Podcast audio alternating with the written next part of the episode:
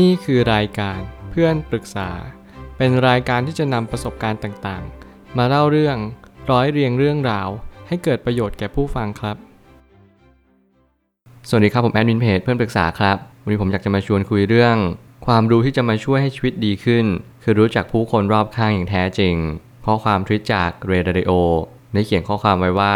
ขณะที่คุณให้ความใส่ใจกับการเปิดใจอย่างแท้จริง เมื่อนั้นคุณจะมีความฉลาดปราดเปรื่อง ซึ่งสิ่งที่ยอดเยี่ยมที่จะช่วยในการตัดสินใจได้ก็คือ ความรู้จากความหลากหลายแง่มุมกับผู้อื่น และคลุกคลีกับคนที่รอบรู้เพิ่มมากยิ่งขึ้นกระนั้นจงเป็นคนที่เฉลียวฉลาดที่จะเรียนรู้เกี่ยวกับแง่มุมของผู้คนรอบข้าง และเรียนรู้ทักษะที่คุณจะนำไปใช้คัดกรองได้ ข้อความทวิตนี้ทำให้ผมรู้สึกว่าสิ่งที่เราต้องทำมากที่สุดก็คือ เราต้องคลุกคลี กับคนที่เรา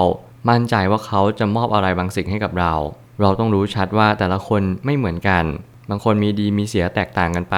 และหน้าที่เราก็คือกลั่นกรอง ดูและพิจารณาว่าคนเหล่านี้เขาสามารถที่จะมอบอะไรให้แก่เราได้บ้าง ไม่ว่าจะเป็นความรู้ ความผิดพลาด ประสบการณ์ หรือแม้กระทั่งการสังเกตการก็ตามแต่ บางครั้งเราอาจจะสังเกตการจากคนเหล่านี้ และเราก็สามารถนำมาปรับใช้กับชีวิตได้เช่นเดียวกัน การเปิดใจให้กว้างมากที่สุดเท่าที่ทำได้ นั่นคือสิ่งที่สำคัญมาก ผมจะเน้นย้ำแบบนี้อยู่ตลอดเวลา ไม่ว่าคุณจะอยู่ตรงไหนบริบทใด คุณจำเป็นจะต้องเรียนรู้กับทุกสิ่งทุกอย่าง หัดตั้งคำถาม หัดแสวงหาคำตอบ แล้วคุณจะพบเจอคำตอบ ผมเลยตั้งคำถามขึ้นมาว่า ให้ขบคิดเกี่ยวกับผู้คนรอบข้างว่า เขามีความน่าเชื่อถือมากน้อยเพียงใด ในขณะที่เราก็จำเป็นต้องประเมิน ความเป็นไปได้ว่าความคิดเห็นนั้นดีอย่างไร สิ่งที่เราต้องทำเลยอย่างแรก ประเมินความคิดเห็นของผู้คนรอบข้าง แล้วก็เรียนรู้ว่าสิ่งที่เขามีความคิดเห็นแบบนั้นเนี่ยมันสามารถที่จะต่อยอดอะไรได้บ้าง อย่างเช่น ผมมีความคิดเห็นเกี่ยวกับเรื่องสังคม เกี่ยวกับเรื่องการเมือง ผมมีความรู้สึกว่าบางครั้งเนี่ยผมไม่ชอบสิ่งที่เขาคิดแบบนี้ ถามว่าเราจะไปทำอะไรหรือเปล่า เราก็ไม่ได้ทำอะไร เพียงแต่ว่าเรานำสิ่งเหล่านั้นมาคบคิดต่อว่าเราจะทำอะไรต่อเท่านั้นเอง หรือว่าบางครั้งเราอาจจะเห็นคนกำลังคอมเมนต์ร้านอาหารร้านหนึ่ง ซึ่งเราก็รู้สึกว่าเออร้านอาหารนี้มันอร่อยมากเลย แต่เราก็รู้สึกว่าเออทำไมเขาถึงพูดว่าไม่อร่อย บางครั้งมันอาจจะมีความขัดแย้ง หน้าที่เราก็คือพยายามเรียนรู้สิ่งเหล่านั้น นั่นเป็นเพียงความคิดเห็น และความคิดเห็นมันก็เกิดจากมุมมองของแต่ละมุมมอง ซึ่งไม่เหมือนกัน เราต้องยอมรับความแตกต่าง เราต้องยอมรับความคิดเห็นที่มันไม่เหมือนกัน ในแต่ละช่วงวัยในแต่ละคน ซึ่งเป็นการเปิดรับบางสิ่งบางอย่าง ให้กับชีวิตเรา ให้ชีวิตเรากว้างยิ่งขึ้น เปิดเป็นภาพพาโนรามามากยิ่งขึ้นเช่นเดียวกัน เมื่อการกระทำหนึ่งย่อมแปลไปอีกความหมายหนึ่งมิใช่ว่าเป็นการตอบโดยส่วนเดียวว่าทำสิ่งนี้จึงแปลว่าอย่างนั้นเสมอไป มนุษย์มีความหลากหลายแง่มุมมากกว่านั้นมาก ตอนที่ผมดูหนังเรื่อง Fifty Shades of Grey ผมรู้สึกว่าการที่เรามีมุมมองมีความลึกซึ้งที่หลากหลายแง่มุมเนี่ยมันเป็นเรื่องธรรมชาติของมนุษย์ บางครั้งมนุษย์มีมากกว่า 50 เฉดสี แน่นอนว่าสิ่งที่เราต้องเข้าใจ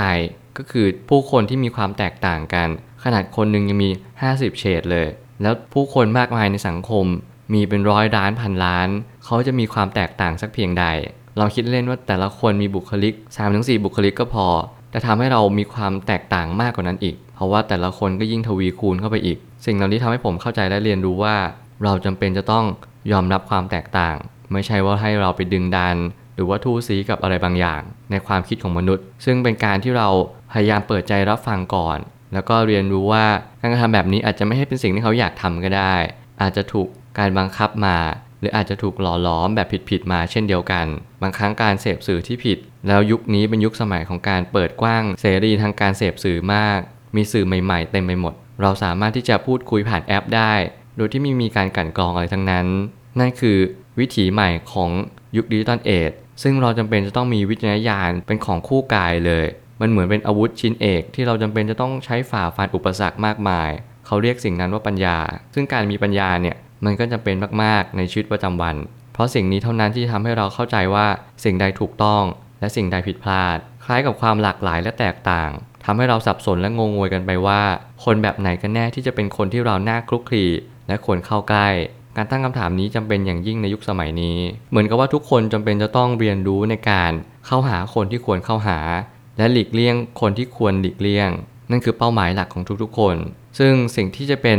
ตัวชี้วัดเนี่ยก็คือนิสัยและความคิด เหมือนกับว่าเวลาเราเข้าใกล้ใคร เราจะพบว่าเราจะได้รับพลังบางอย่างอย่างเช่น ทัศนคติของเขา มุมมองต่อชีวิตของเขาเอง หรือแง่มุมทางชีวิตของเขา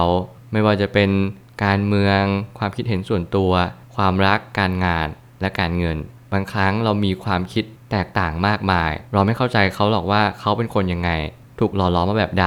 แต่สิ่งหนึ่งที่เราจะเรียนรู้จากเขาได้ก็คือ ความคิดที่เขาส่งออกมา หลายคนเจออุปสรรคในชีวิต แต่กลับเป็นคนท้อแท้และท้อถอยง่าย เขาไม่เข้าใจว่าเขาเจออะไร นั่นคือคนที่เราควรจะหลีกเว้นหรือเปล่า แต่กลับกันคนที่ควรคลุกคลีอาจจะเป็นคนที่เขามีมุมมองบวกบวกในที่นี้คือ based on true story อย่างน้อยให้เขามีมูลความจริงนิดนึง ให้เขาเข้าใจความจริงว่า ความจริงเนี่ยมันไม่ได้โหดร้ายหรือเลวร้ายขนาดนั้นนะ เพียงแต่ว่าเราสามารถดึงศักยภาพ ความจริงนั้นได้หรือเปล่า ความรู้ที่เกิดจากความรอบรู้ จงเป็นคนได้รู้กว้างและรู้ลึก รายละเอียดในชีวิตจึงไม่ใช่การรู้สิ่งใดสิ่งหนึ่ง แต่กลับกลายเป็นรู้ให้กว้างเข้าไว้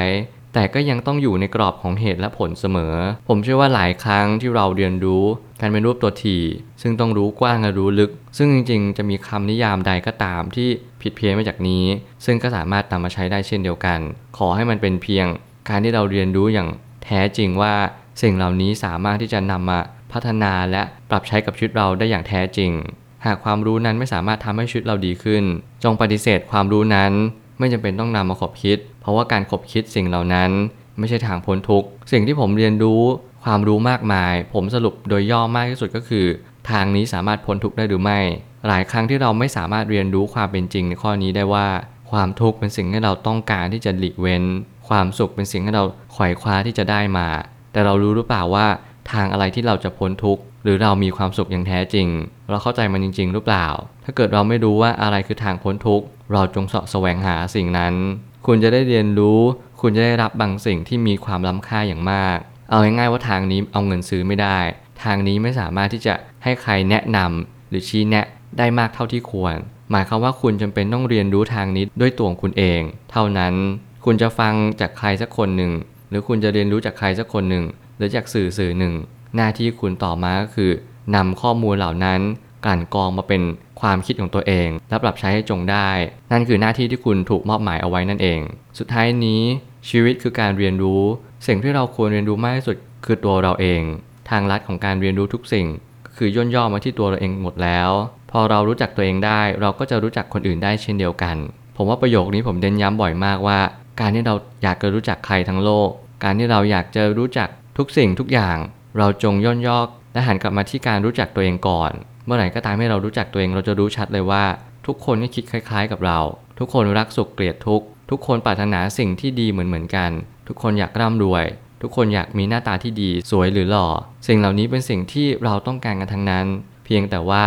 เราเข้าใจหรือเปล่าว่าทำไมทุกคนถึงต้องการ อะไรเป็นแรงผลักดันหรือแรงขับเคลื่อน ให้เราปรารถนาสิ่งต่างๆ แล้วเราก็ตื่นขึ้นมาถูกขับเคลื่อนด้วยพลังบางอย่างในจิตใจของเราเอง ตามหาความสุขทุกวี่ทุกวันไม่เคยหยุดพัก หลายครั้งเราเหนื่อย เราก็กลับไม่เข้าใจตัวเองว่าเราเหนื่อยเพราะอะไร เพราะบางครั้งเราไม่รู้จักตัวเองจริงว่าเราต้องการอะไรในชีวิต เป้าหมายชีวิตจึงเป็นสิ่งที่สำคัญ การที่คุณเสพสื่อที่ดีมีชัยไปกว่าครึ่ง เพราะว่าสื่อที่ดีเนี่ยมันจะช่วยให้คุณเข้าใจความจริงได้อย่างรวดเร็ว มันคือคำพูดของคนคนหนึ่งที่เขามาบอกมาสอนแล้วก็มาแนะนำ วิธีที่เขาเคยใช้ คนที่ผลิตสื่อที่ดีก็คือคนที่เขามีจรรยาบรรณสื่อ เขาพยายามช่วยผู้คนที่เสพสื่อเขานั่นเองและนั่นคือเป้าหมายหลักที่เราจำเป็นจะต้องไขว่คว้าหาสื่อที่ดี เพื่อเสพมัน แล้วเพื่อนำมาปรับใช้อย่างแท้จริง ผมเชื่อว่าทุกปัญหาย่อมมีทางออกเสมอ ขอบคุณครับ รวมถึงคุณสามารถแชร์ประสบการณ์ ผ่านทาง Facebook Twitter และ YouTube และอย่าลืมติด Hashtag เพื่อนปรึกษา หรือ f r ร e n d t a l k a ด้วยนะครับ